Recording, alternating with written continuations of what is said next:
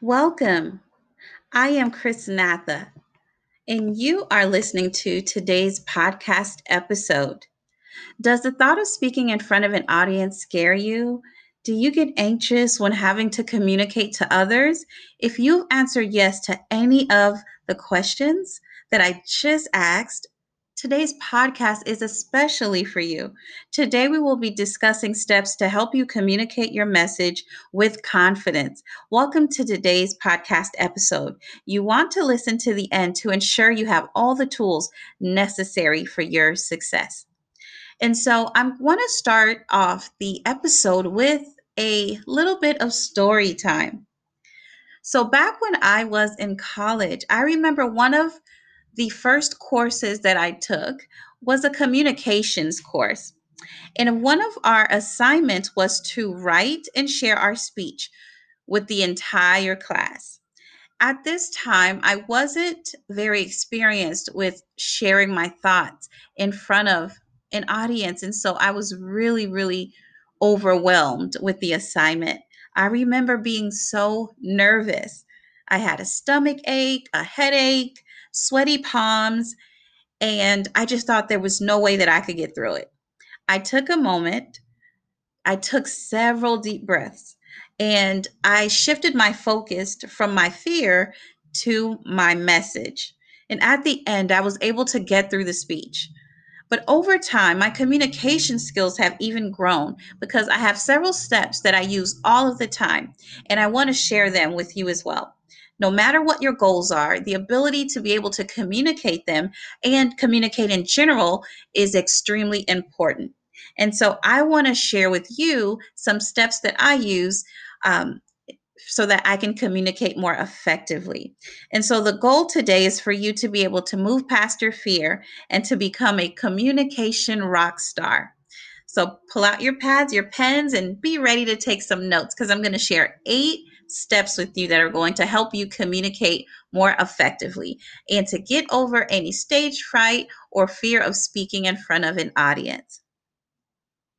And number one is to know your topic. If you have to give a speech, you want to make sure that you know the topic that you'll be discussing, that you've made yourself familiar with the content that you're going to be sharing with your audience. Number two is to get organized. Make sure that you are prepared for your talk, you're prepared for your speech, that you have taken time to organize your thoughts, your bullet points, and everything that you're going to be speaking about. Number three is to practice and then practice again. Whether you're doing that in a mirror or with a friend, you want to make sure that you've really gone over what you're going to be speaking about. And so, practice so that you can get more comfortable. Number four is to challenge the specific worries that you have. All of the what ifs you have in your mind, you want to challenge those thoughts. You definitely don't want to allow yourself to be overwhelmed for too long. So you want to make sure you challenge those thoughts. Also, number five is to visualize your success. When we're nervous and we're afraid, we know what it looks like right? To be nervous. But what does it look like to do well? What does it look like if you were to really hit it out of the park, right? And so you want to start to visualize your success.